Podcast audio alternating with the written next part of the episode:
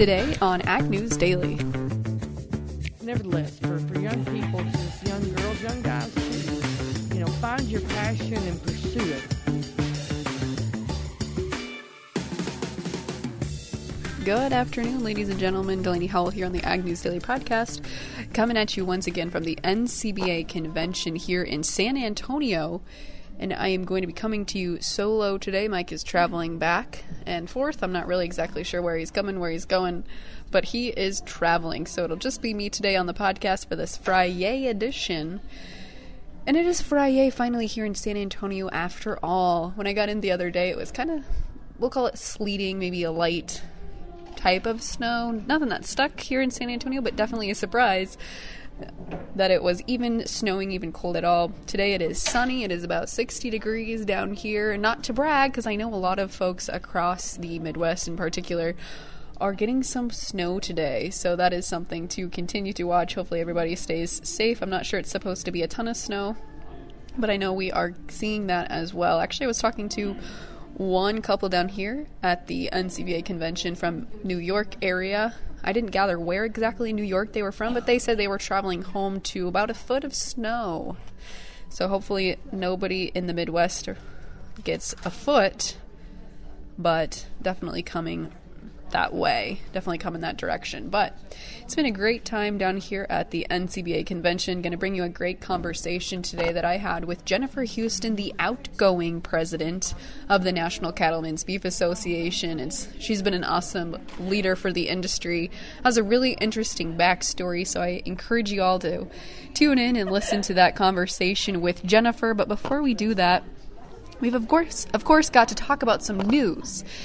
And one piece of news that's actually kind of in the process of being ratified, being sorted out today at the NCBA, is dealing with the hashtag Fair Cattle Markets complaints that we've heard from many producers here over the past 6 months or so after the Tyson Holcomb fire.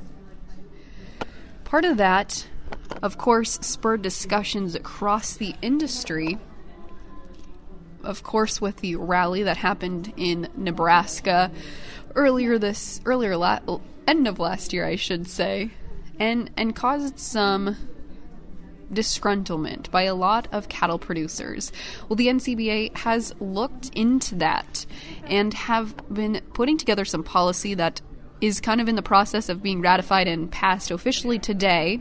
Kind of try and catch up with some folks to grab an interview about that to air next week. But the NCBA put together this piece of policy that would basically curb the volatility that we see in the futures market. They said a big part of this, or a lot of producers have said a big part of this, was that we don't know how the packers are negotiating those cash prices. We see really beef producers being price takers and not price makers, having to essentially take whatever price the packer gives them, and there's really there's no transparency in knowing how that price is determined. So NCBA is putting together some policy, and the official name of it is called Transparency in Formula Transactions, which will essentially force the packers to share that formulation of how they negotiate their cash cattle prices.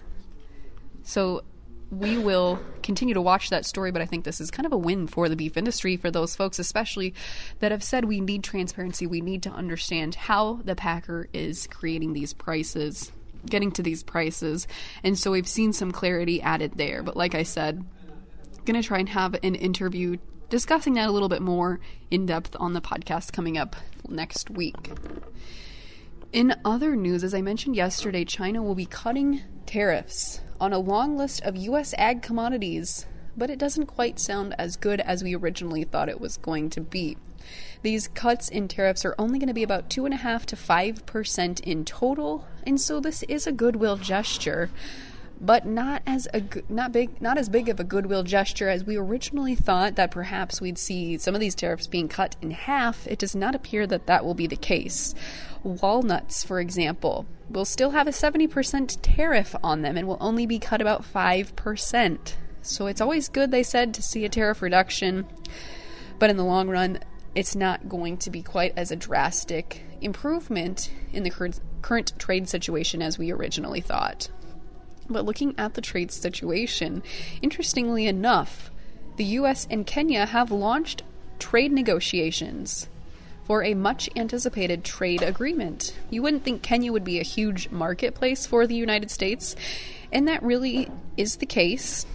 But President Trump and other U.S. officials have said it's really just a good starting place, because in partnering or hopefully getting a bilateral trade deal enacted with Kenya will be at the forefront or the precipice of how to start trade negotiations with other countries across Africa. And so just for reference, Kenya ranks about 98th in the world for GDP and trade and whatnot. They trade about $1 billion with the U.S. as of 2018. But really, like I said, the goal here is, of course, to enact a free trade deal with Kenya, encourage them to buy more U.S. products, but it's also just to lay the groundwork to ensure that the U.S. is able to compete with China as they continue to move across Africa through the Belt and Road Initiative, paving the way for China to be able to trade more frequently with Africa at some point, but more importantly, Europe.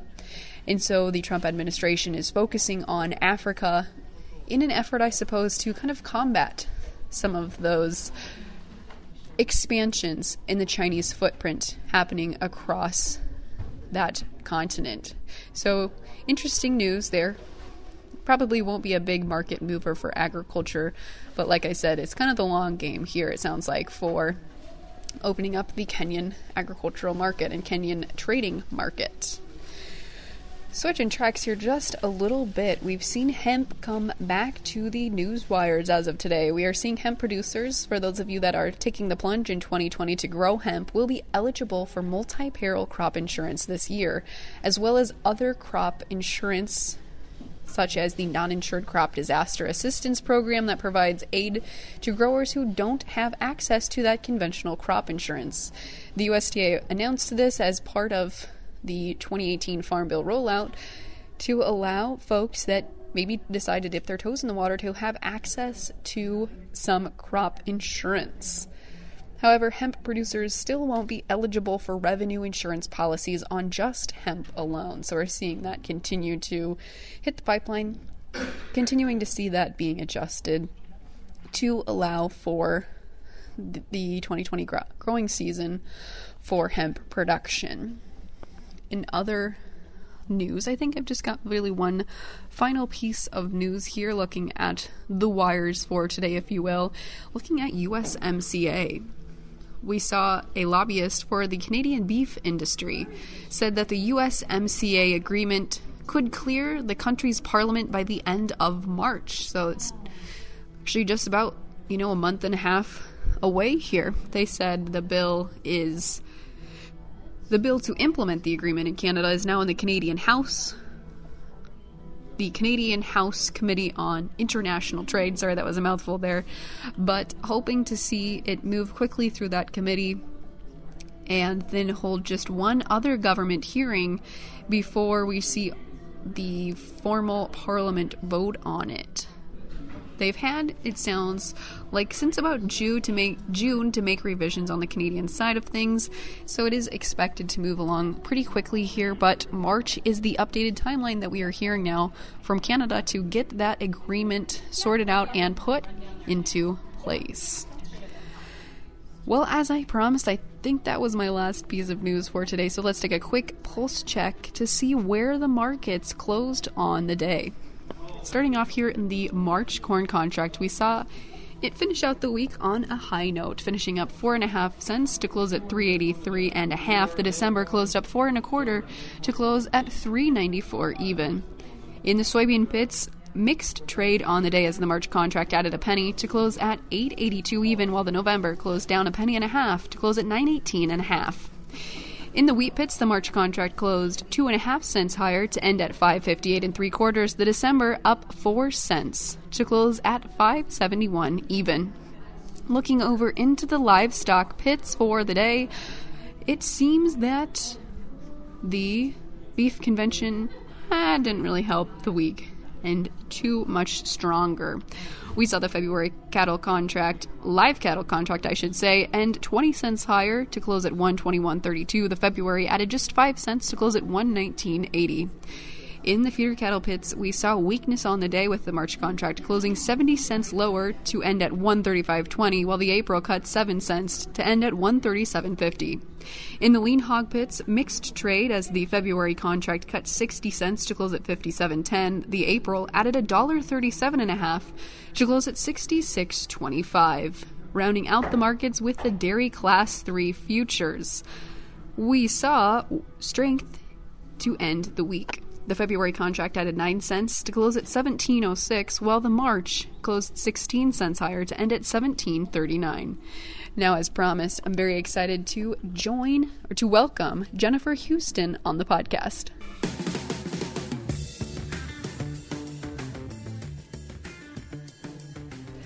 I am very excited to be joined by Jennifer Houston, the outgoing NCBA president. It's exciting to have a woman in this high-profile role. Jennifer, thanks for joining. Share a little bit about your background in the cattle industry and how you got into the role of president. It's been a long story. I grew up on a cattle and hog farm in West Tennessee. Went to school at the University of Tennessee in animal science. That's where I met my husband.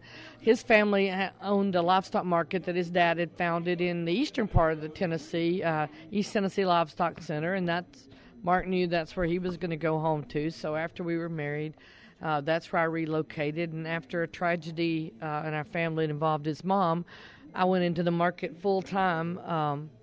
We have 2 children. One of them is a lobbyist in D.C. with the American Seed Trade Association.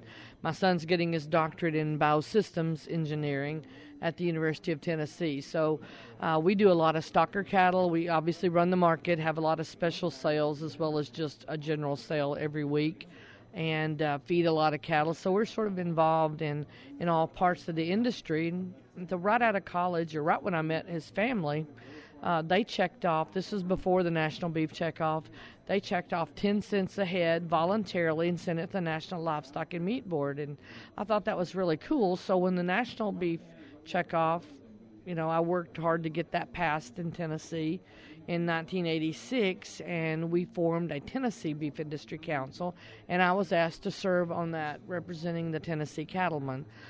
So that sort of started my volunteer leadership. So I just stayed involved representing Tennessee, chairing a lot of committees, starting out at the National Livestock and Meat Board many years ago. And then when the Beef Industry Council of the Meat Board merged with the National Cattlemen's Association to form NCBA in 1993, then I just continued my service with NCA, been on the executive committee back in about 2000 when the children were small.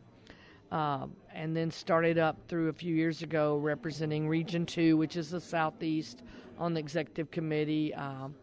Then I was chair and vice chair of the Federation of State Beef Councils, and then was asked to be chair of the policy side of NCBA, and then from that interviewed for vice president, president-elect president. So it's been a long process, but a great one. I have a passion for both the checkoff and policy, so it's been really great to get to see both sides of our organization, to represent both sides. And you've had, it sounds like, a very long history of serving, volunteering, and working in the cattle industry, but I think it's also impressive and noteworthy that you were doing it at a time when women didn't take on quite as known roles in the agriculture industry. It's really inspiring as a young woman to see you take on those leadership roles. What advice do you have for other women looking to get into that position? Have no fear. If you want to do something, go out and do it. Don't worry who else is with you. When I first started serving on the meat board, you were right. There weren't too many people, the Sesame Street story, which one of these is not like the other? Well, that was me. There certainly wasn't very many females, certainly not very many young females at the time. But I guess partly I grew up in a family of girls, and so a lot of people can on a farm for a couple of generations. And so if it had to be done, my daddy and my granddaddy had no other choice but to take the girls to do it. So I think maybe because of that, and maybe because I'm pretty much type A, full steam ahead, I never thought there was anything I couldn't do. So I just jumped right in, and I've said at many a boardroom that I was the only female there. But I never really thought a lot about it. It was just I felt like I could contribute as much as anybody else, and because of my background or whatever. And I think it's seen more by other people than I ever think about it. But nevertheless, for young people, just young girls, young guys too, find your passion and pursue it. And don't let people, you'll always have naysayers that, I had people say, you'll never be a top officer. That's a good old boys club. That's a feeders. No, it's not. If you've got a passion and your stuff and that's the second thing is you gotta pay your dues to a certain extent. I don't mean that to be discouraging, but by paying your dues, I mean get to know whatever you're in, whether it's the checkoff side, whether it's the policy side. Know your state's politics before you get involved in that. Not necessarily before, but as you're getting involved in national. Don't try to jump steps. And a lot of people don't want to hear that. I guess we all want immediate gratification, but just be very knowledgeable. And we, gosh, have we ever been in an age that you could get more knowledgeable more quickly with the internet and podcasts like this? So I think that would be my advice. Know your stuff, and then just be fearless. That's great advice, and I think you're right. We live in this world now of immediate gratification. I want things now. But looking at present tense, your past year here, you're heading out as NCBA president. You've had arguably maybe a pretty tumultuous year with trade, labeling issues coming to the forefront with fake meat. How did you handle all of those issues, and what was the one issue that really just put a hitch in your giddy up? Let's talk about the good ones first. Trade wins, and we just kept working. And we in this administration, our wonderful staff in D.C. and volunteer officers and leaders that came way before me, because some of these things we've been working on for years, and a lot of them with the help of this administration and their, I will have to say, their commitment to agriculture and certainly commitment to the beef industry with the U.S. Trade Representative's office to bring those across the finish line. That was great. We couldn't have scripted any better for the number of trade agreements from the EU to Japan to China to USMCA, regulatory reform. So all those were good things. The hitch and the giddy up obviously will be trying to fight back against the misinformation out there about the sustainability of the beef industry. We did that, with the fat wars back in the 80s when I first was a volunteer, that there was I call it a tsunami of misinformation, and you feel like you're rowing your little rowboat trying to go against that. But I think we have to, and sustainability has been one of those things.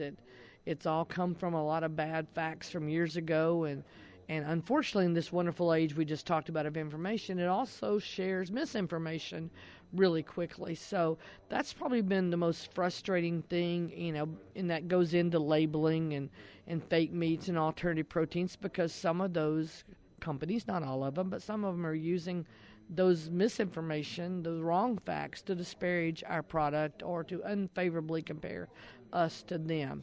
So that's where labeling comes in. We're not afraid of competition. When you've got a product as good as ours, nutrition-wise, what a nutrition packed 170 calories, 3 ounces, 10 essential vitamins and minerals, zinc, iron, protein. You can tell I've said that a few times. But that's a power-packed package that not much can match. So we know we win on that if consumers know the difference and take time to know the difference.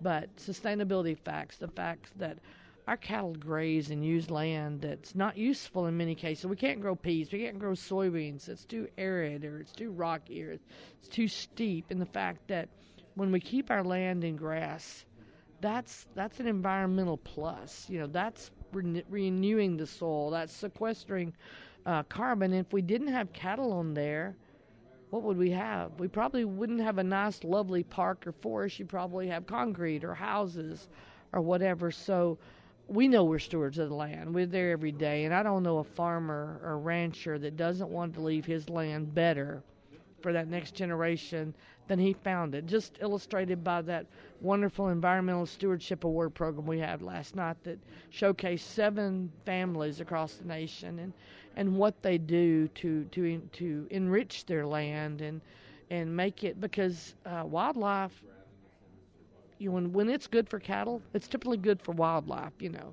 deer and elk and all these, depending on what part of the country you're in. But if your farm or ranch is set up to be good for your cattle, then you're going to have waterfowl, you're going to have clean streams, you're going to have fish, you're going to have all that type of thing. And so those are the stories we need to get out to consumers, because I think they'd resonate if we can just break past that barrier of what's out there that's against us. And one of the other issues that I wanted to make sure and ask about was the Tyson fire that happened in Kansas. You spent some time in D.C. testifying in front of the House. USDA has now said that they're going to address that issue. What's really going to be done about that? Well, we haven't heard the results of this study. We were one of the first groups that said, let's investigate this. Let's make sure. We just listened to CattleFax this morning saying it was the market at work. You had a disruption. It was right before Labor Day, so there was a scramble to, that's one of the top grilling holidays of the world, so meat buyers were struggling to get that and not knowing what's going to be that fallout from that fire. Live cattle prices dropped for a while. They've now recovered. The plant's back on working, so CattleFax says the market worked. It was a tough time for a while, and a lot of us that were feeding cattle got hurt, you know, in the short term.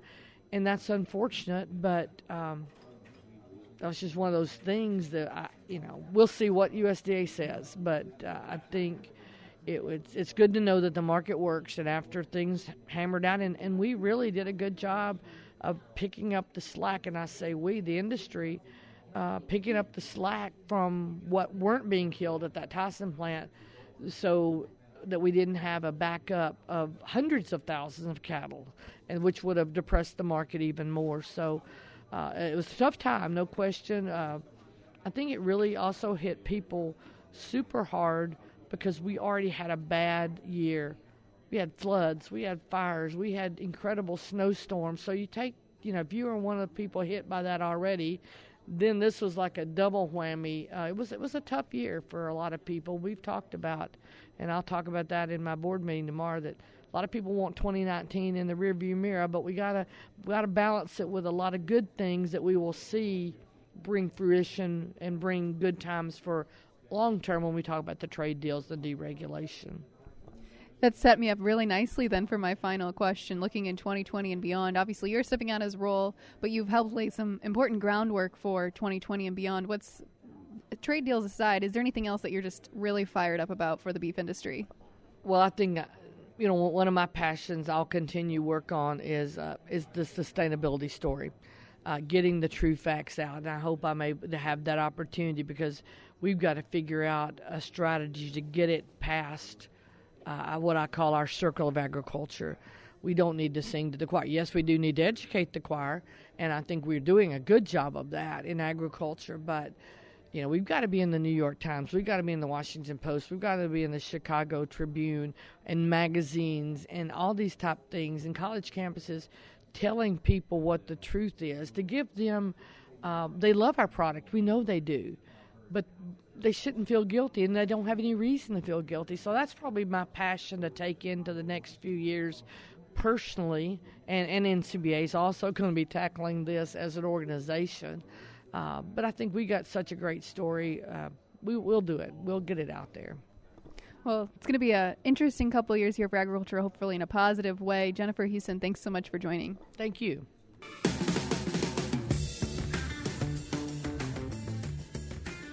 Well, again, a big thank you there to Jennifer. Really interesting stuff. Great to see she's been a strong proponent for agriculture, but also for women's involvement in agriculture. Very inspiring to see that.